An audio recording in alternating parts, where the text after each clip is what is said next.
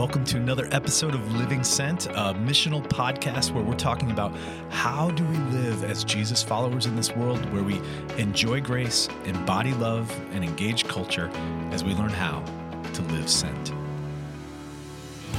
Hey, it's exciting to be recording another episode of Living Sent. I don't know, what number episode is this? Does anyone know in the room? I 722.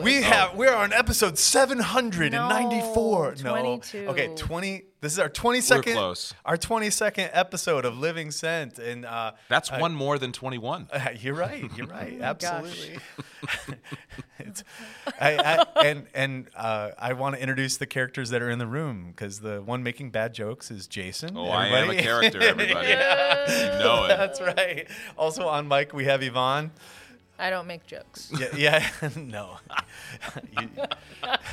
Unless that was one, because Jason thought it was pretty funny. And recording, making everything happen. Vicky is over there. She's the engineer, the producer, the editor.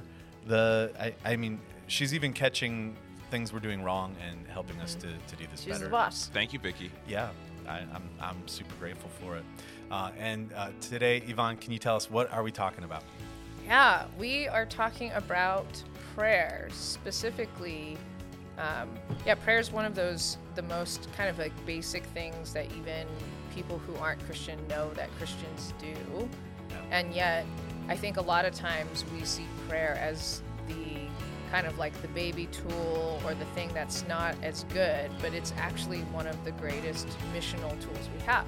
And so this is the Living Sent podcast. Yeah. And we want to really just dig into that. Okay, we're going to dig into how is prayer actually missional? Mm-hmm. Yeah, I love it. You know, it's interesting you say how it's the most basic, it's the most elementary, I think those are the words you used, tool that we have, this communication. And yet, isn't it interesting that prayer, though it is so basic, yet seems at times so difficult or arduous for it to be meaningful? Yeah. You know what I mean? Mm-hmm. Yeah. I think it's because, like, I don't get to be the hero in it.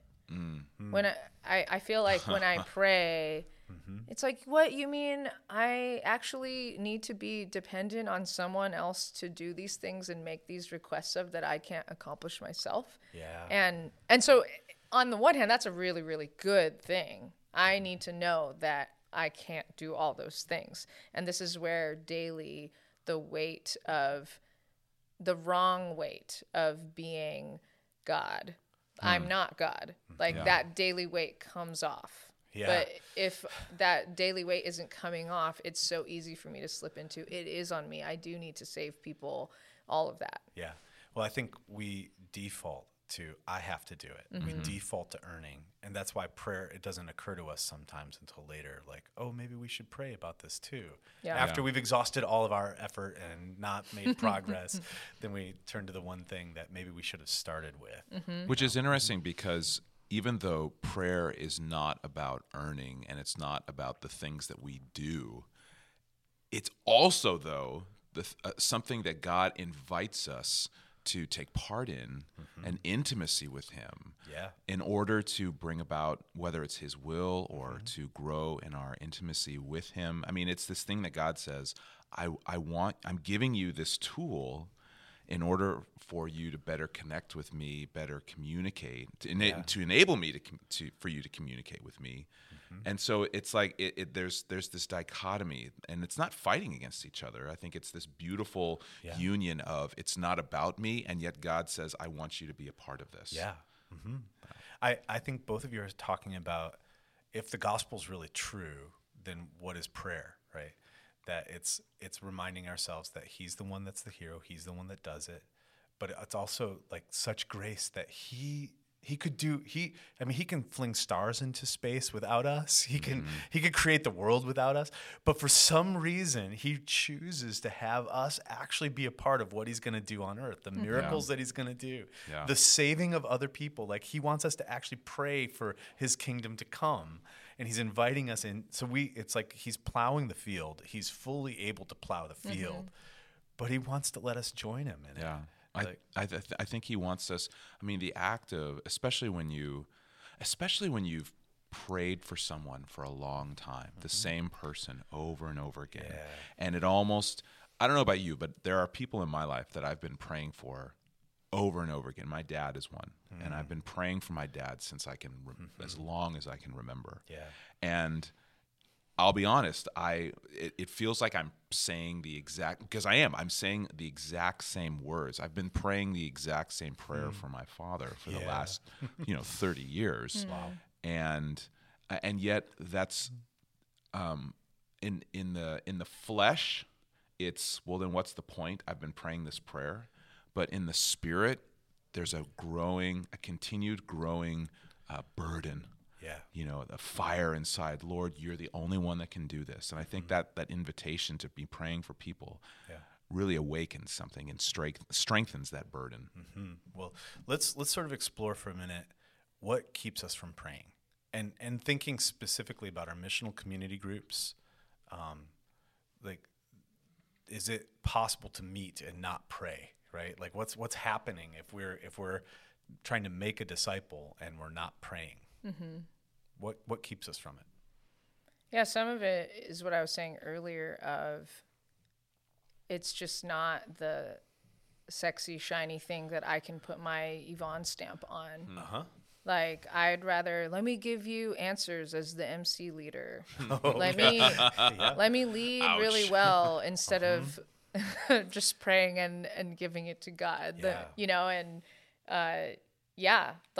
it just reminds me of my weakness in a way that hurts when my pride is front and center, but also reminds me of my weakness in a good way when my pride is less front and center. Yeah. So you're saying you could have a meeting where someone is wrestling with something and you say the gospel in a way that's really beautiful, and it's possible to walk out of that MC night going, I led so well. That's right. I did it. Yeah. I'm so glad I have wisdom to answer that. I showed them the gospel. Yeah. I've never had that experience. Okay. That was a confession. That was a confession. Tell, yeah. Or a bad joke. Both. Maybe a little bit of both. But the real litmus test of if we had a good MC night might be, did we show God how much we need him? Mm-hmm. Yeah. Did we actually get to the space where every person who was here tonight realized we have nothing except that God's involved. We can't do any of this. Mm-hmm. It is wild that there possibly might not be a time where we are more holy and righteous than when we are in prayer completely dependent on God. Yeah. And Jesus is the one who modeled that for us. Yeah. He was constantly stealing away to pray to God, to be dependent on him, to demonstrate what living a perfect life is. And it's one that is in deep prayer. Yeah. Yeah. Think about that theologically, that Jesus was dependent on the Father. Mm-hmm. That Jesus, our Lord and Savior and King, that in the flesh was dependent upon God the Father just as we are.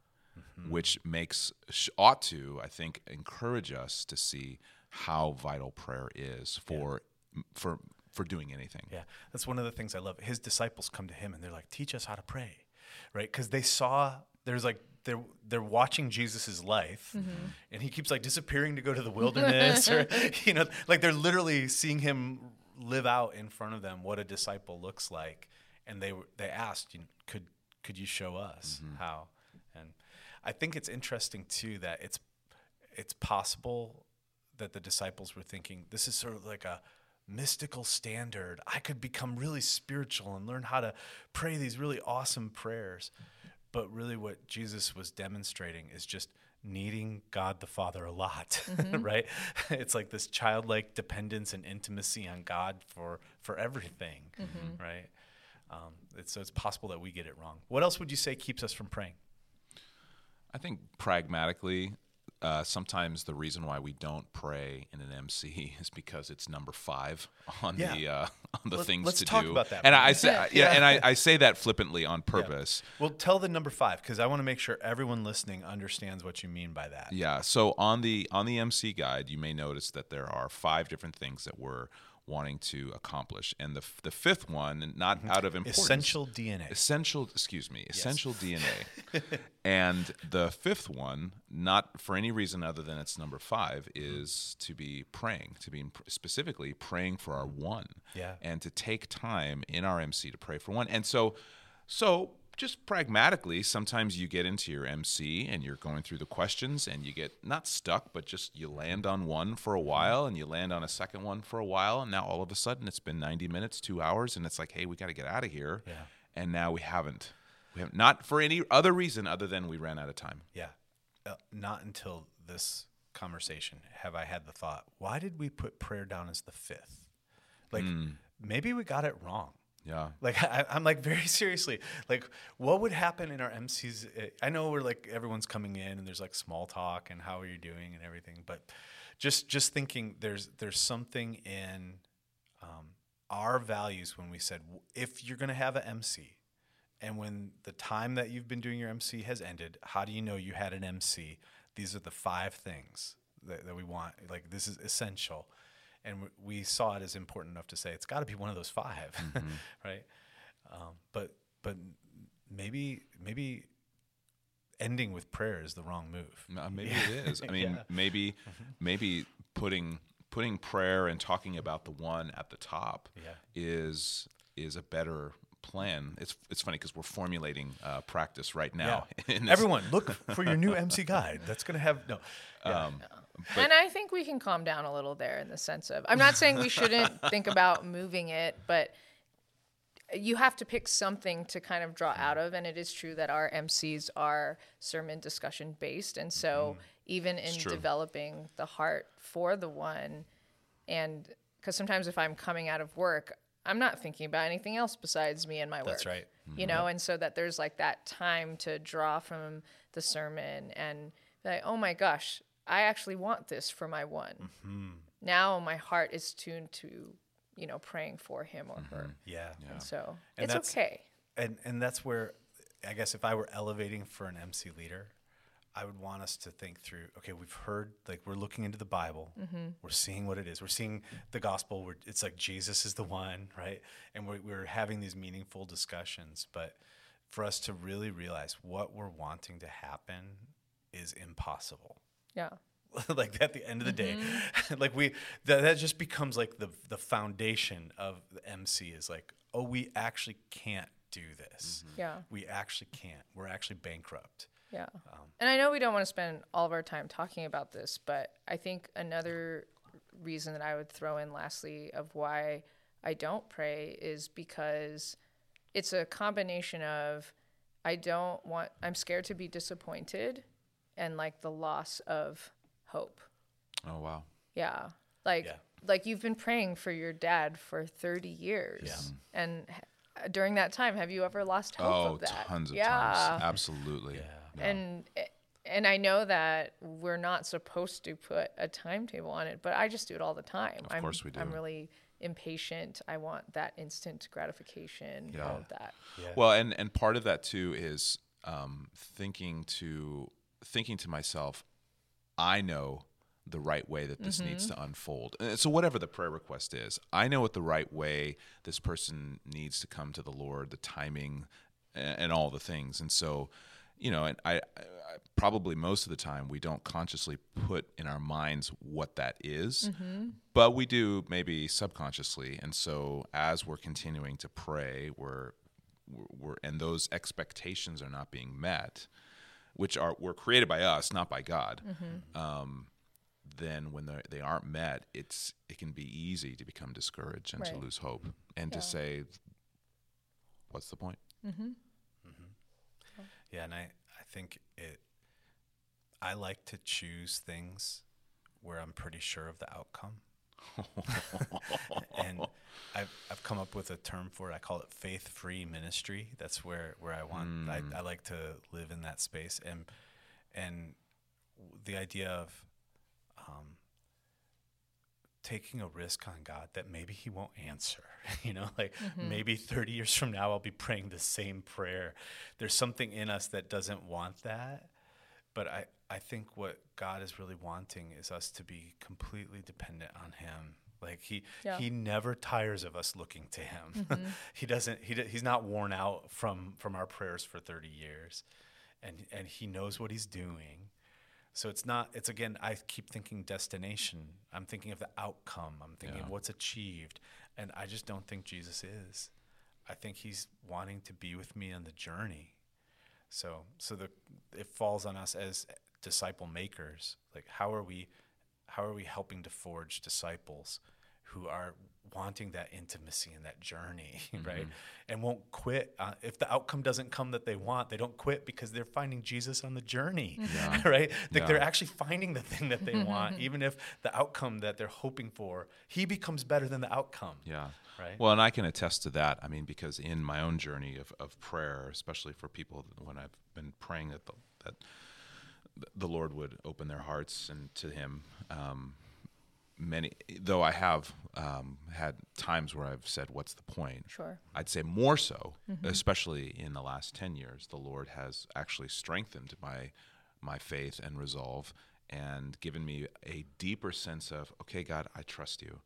I don't know what, when, how, or why, but I trust you. I believe you know what you're doing far more than I do. Yeah. And so I'm just going to sit back and trust and keep praying. Mm-hmm. Yeah. So I think of it too as a journey. I've seen people in my MCs, I've heard their prayers change over time. Wow. Like the way that they pray actually changes. What are maybe, if someone's new in their journey, what are some things that sort of occupy their prayers? Like what would be a maybe not quite yet missional prayer? Like requests. Okay. Yeah. Yeah. Mm-hmm. Like the help me do this, or deliver me from this. Yeah, I think we automatically think of the immediate things going on in our lives, the things that are happening all around us, the things that affect us. You know, we'll think of, you know, oftentimes I think about my day, and I'll think about, you know, maybe a challenge in the day or the day to come, and so, which is not bad. It's not bad, but that's the first thing that that comes to mind. Yeah. Yeah. Or change that person, but not me. Okay, that's a little too much again. Truth. Too much. Come on, sister. That's good. That's too deep. Change that person. Yeah. No, just thinking of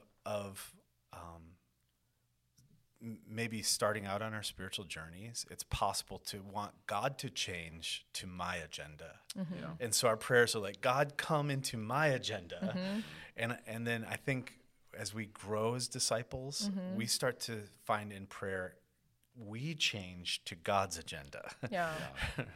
And I think it's almost like a, I don't know if transfer is the right word, but I'm going to use it, like a transfer of lordship. Mm-hmm. So when I first put my faith and trust in Jesus as my Savior and Lord, I understood that, it means, okay, Jesus, you're the Lord of my life, not me.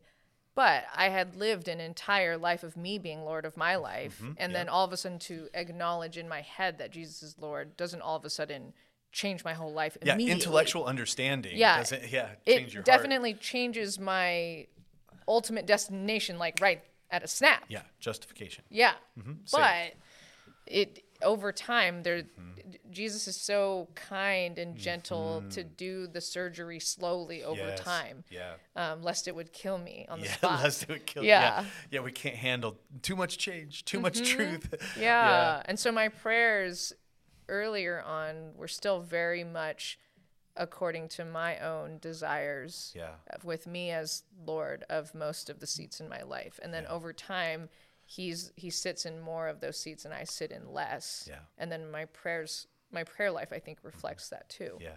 So MC leaders and apprentices in our MCs, when someone is asking God to change his agenda to theirs, like we can be patient with that. We can like think, like, how does Jesus view that? Like he's so tenderly, he's like, okay, my child, you know, like, and he's going to take them on this journey. Like like the one you're describing in your own life where he wants to sanctify us. He wants to transform us. Yeah. And so we can sort of like, oh, I'm so glad you're starting. I'm so glad you're praying, you know, and I know the journey ahead of you is that you'll stop asking God to give you what you want.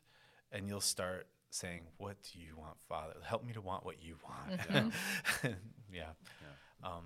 I'm even struck. I was flipping through Tim Chester's book on how to pray. You Can Pray. It's a great book. But he just started listing every way that Paul was praying in the New Testament. And it's all these things that are so God-directed, you know. And then when I look at myself, I'm like, oh, I pray so many Scott-directed prayers, you know. Yeah. Yeah, yeah, absolutely. And you know, let's just, I mean, again, it's easy to do that, because I think we just have this gear in us that's always looking, that just our default is to look to ourselves and to meet our own needs and to put expectations that fit our agenda before God. Yeah, and I would say, I don't think that's bad. I think being honest with God is good, you know? So I have a habit where I go for a prayer walk and I talk out loud to God because I'm an auditory guy. So I feel most connected to him when I'm actually just talking out loud. So if I go for a hike, I talk out loud to God, and I intentionally take space to go for a walk where I talk out loud to him, and I do laps. And I notice sometimes on the first lap, I'm only talking about myself. I'm like complaining to God about the things that are happening to me. And I think even in my prayer walk, I can see myself changing. I actually, by the end of the walk, I'm more like, what do you want? And then like, I have your way. Like, but I don't start there always. I'm more like, ouch, you know? And he doesn't strike you down dead when you've only been talking about yourself in the beginning. Not at all. Yeah. So I just, as I think of our MCs praying, I just having that shepherding heart of wanting people to go on that journey and discover more. So if we were to get a little bit more practical, and just say, what are some ways that we can help people in our MCs and shape the way so that they would be praying, not how do we lead them from sort of the self prayer, the therapeutic prayer, to a missional prayer? Yeah, I think part of our role as MC leaders is to, you know, and it is not easy to do, but in order for, I think the first thing is if people are going to engage and pray missionally and pray for our ones, pray in that way, we have to create that space to do it.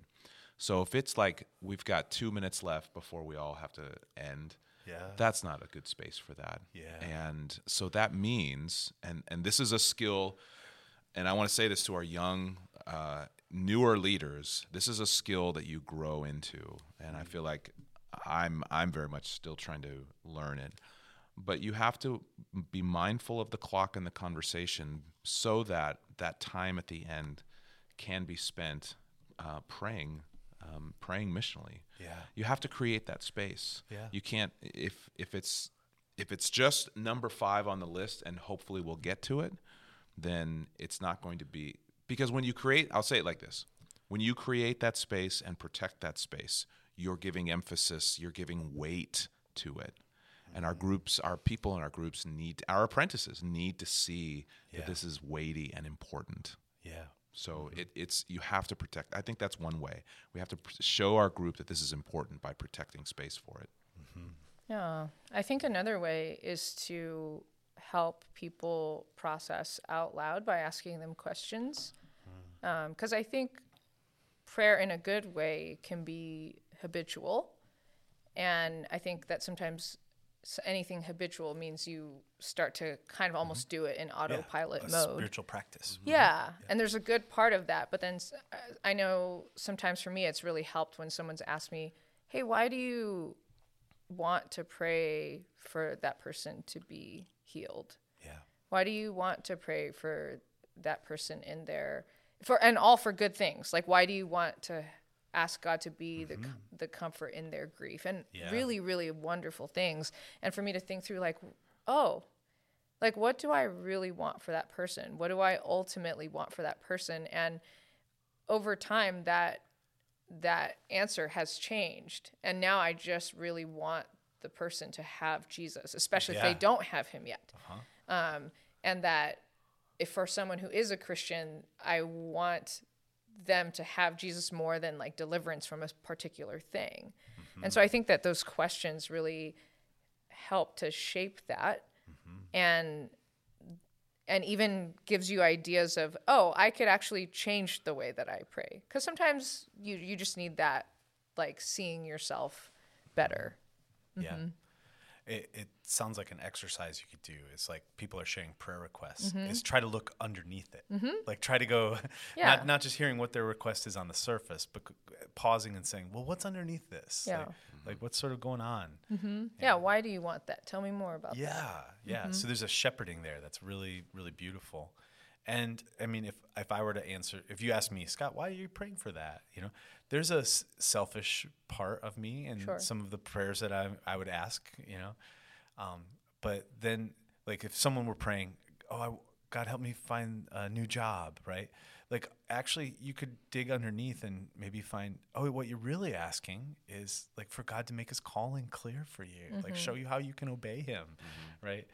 So even in that, taking that time, we're sort of shepherding people toward a kingdom focus. And it's less about correcting prayers, but more like in that shepherding mode, more like, I guess, increasing them almost. It's more like not substitute, but like and. Yes. Yeah. It's like, exactly. Yeah. So you're almost amplifying. You're mm-hmm. like, whatever that felt need and that mm-hmm. desire that's leading you to, like, I need to pray about this. Mm-hmm. There's a reason that you're experiencing that. Like, yes, pray for that job. Yeah. But also, yes.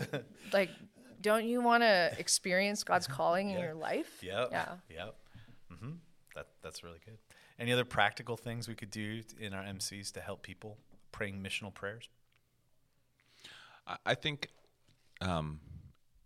if there is, this is probably super practical, but if there's someone in our group who, you know, you're modeling, you're creating the space, you're walking with them, and for whatever reason you have someone in your group who's maybe just not getting it for whatever reason, and to not address them not getting it in front of the group. Did I say that correctly? Did I say that right? To not do it or to do it? Don't double negative. Yeah. Don't address them not getting it in front of everyone else. Yeah. Yeah. That's a great shepherding mm-hmm. thing to do one-on-one in a phone call, and not even a text message, a phone call or person to person. Yeah. Wouldn't it be awesome if you were like, hey, I was praying for you. Yeah. And as I was praying for you, this is what I was praying. Mm-hmm. Like I took your prayer and I was feeling God leading it this way. Yeah. Yeah, because that's just, you know, people don't respond to correction when they're called out in front of a group. So another uber practical thing is, so as a staff, Pastor Jim gave us this book called Praying the Bible by mm-hmm. Donald Whitney. Mm-hmm. And it basically it's a super short book. I think it's only 63 pages or something really short like that. Yeah. But it basically teaches you how to literally pray through the Bible, specifically the Psalms, which are just like beautiful. And a lot of times I think young Christians, and even me now, I'm like, is the words that I'm saying okay? Or how come it doesn't sound as spiritual as that other person? We think of it as like this comparative thing. Yeah. But if I'm praying actual words of the Bible and it's God's words, it's like, okay, I know I can pray that. And there's probably a reason why God wanted these words to be here too. That's right. And it expands your vocabulary, and there's nothing wrong with that. Yeah. Mm-hmm. So that's like such a marvelous thought. And the disciples coming to Jesus saying, "Teach us how to pray." Then he actually gives them his words. Yeah. Right. But we have the whole collection of the Bible of the words of God. Mm-hmm. Man, I was struck. Dr. Julius Kim came a week ago to preach. And as he read the scripture, he said to everyone, pay attention, because this is the word of the Lord. And then he started reading the Bible. And I'm just like, so like we have God actually teaching us. We have his words, just like Jesus telling I'm like, why isn't Jesus here to tell me how to pray like he taught the disciples? But we actually have the whole scripture. Mm-hmm. So to let that be our guide. Mm-hmm. That's like a beautiful thing. Maybe the verses that we're reading in the sermon discussion questions, like we look into the Bible, and like we could turn that into a prayer, taking the space and time to do that. Yeah. Yeah. And as we're thinking about the 5 different things that we would hope would take place in an MC, the 5 essentials, I'm realizing each one of them is really because the gospel's true. Like, why read the Bible? That's one of them. the Bible's read out loud. We want to actually put our eyes on Scripture, and that's because it is the true Word of God. It is. He is going to talk. He's going to talk to the people in our MC as we read the Bible, right? Why are learners talking? It's a gospel implication, because they can grow, because they can become more than they are, right? Why are we saying the gospel out loud? What, praying, or like for the one? Why are we asking that? This is like clarity of our mission. But why pray? It's really a gospel implication, because we're not able to do it. That's right. And he is, and he's present, and he wants to answer, and he's even going to change us as we pray. Yeah. So he's going to make us more like him. Yeah, amen. Mm-hmm. Amen. Okay, well, thanks for a great conversation. It's fun. We just sort of throw these things together. We're like, hey, what else can we talk about? But I'm looking forward to it, because I feel encouraged, and I want to approach my MC saying, I don't want to make disciples who haven't been formed and really thinking through how can we pray. Yeah, I don't want to make disciples who are not dependent on Jesus. That's really what it is. Mm-hmm. Yeah. Otherwise, yeah. I don't know if they're disciples. Yeah. Yeah. Okay, well, we hope you'll join us again next week as we continue talking about how we can live sent. Amen. See ya.